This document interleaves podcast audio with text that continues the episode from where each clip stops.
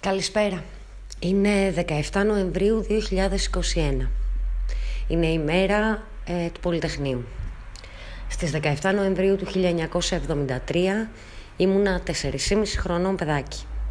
Ζούσαμε στο ζωγράφου, στην οδό 21 Απριλίου. Ε, οι μνήμες μου είναι πολύ δυνατές από εκείνες τις δύο ημέρες και είναι πολύ δυνατές γιατί τα γεγονότα που συνέβησαν ήταν πάρα πολλά.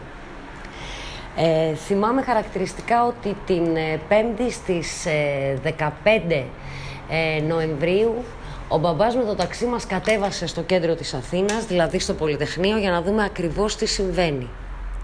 Βρεθήκαμε μπροστά από ένα Πολυτεχνείο γεμάτο φοιτητές, ε, παιδιά ε, μέσα στο δρόμο, ανάμεσα στα αυτοκίνητα, κρεμασμένα από τα τρόλεϊ και από τα λεωφορεία να προσπαθούν να δώσουν στους περαστικούς, στους επιβάτες και μέσα στα αυτοκίνητα να πετάξουν μέσα από τα ανοιχτά παράθυρα ε, χαρτιά με συνθήματα για τη δημοκρατία και για την ελευθερία, τραγούδια να ακούγονται, γενικά ήταν ένα κλίμα που θύμιζε γιορτή.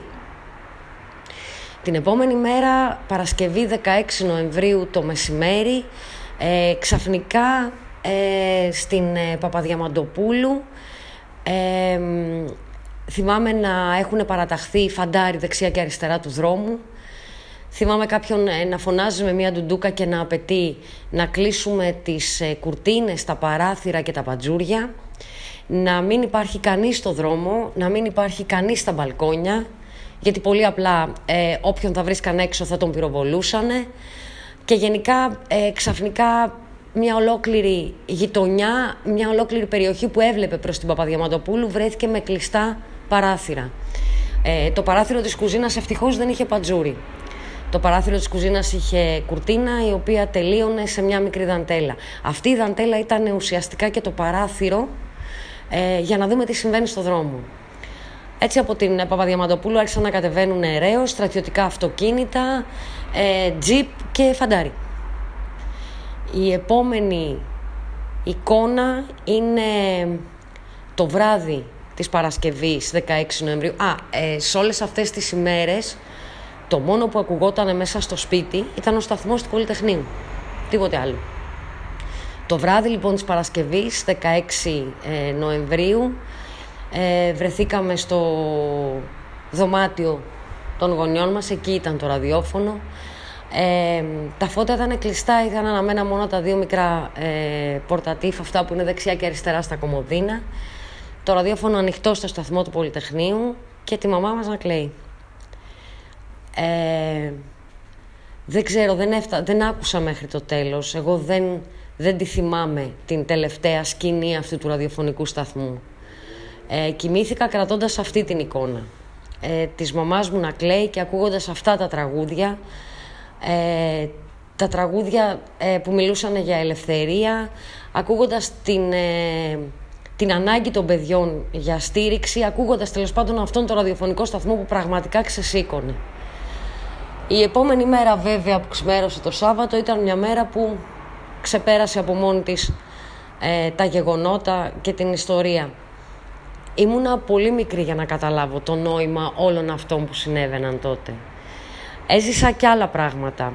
Έζησα και θυμάμαι έντονα και άλλα πράγματα. Θυμάμαι πάρα πολύ έντονα και είδα χαρακτηριστικά την ε, συνέντευξη που πήρε ο Μαστοράκης από τα παιδιά ε, στην, για την τηλεόραση και μάλιστα που τους ζήτησε να εμφανίσουν τα πρόσωπά τους. Δεν έχουν κάτι να φοβηθούν.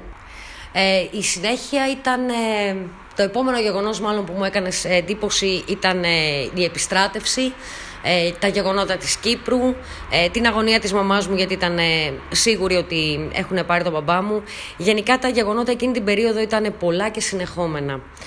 Ε, κάποια στιγμή έφτασε η εικόνα εκείνη που έχει καθορίσει για μένα το τέλος εκείνης της περίοδου και την αρχή αυτής της περίοδου που ζούμε τώρα.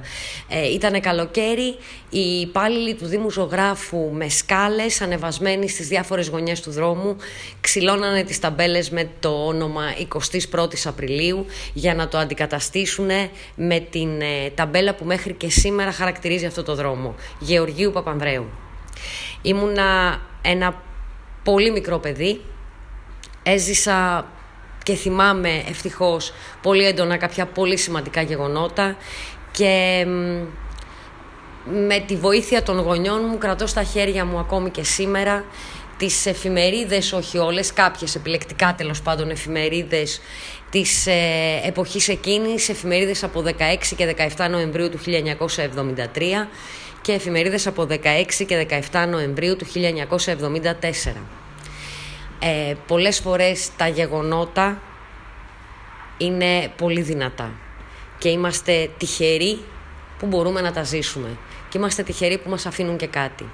Αν θα βάζα ένα τίτλο σε όλο αυτό που τώρα γράφω, θα ήταν ένας και μόνο. Θυμάμαι το Πολυτεχνείο. Καλό απόγευμα.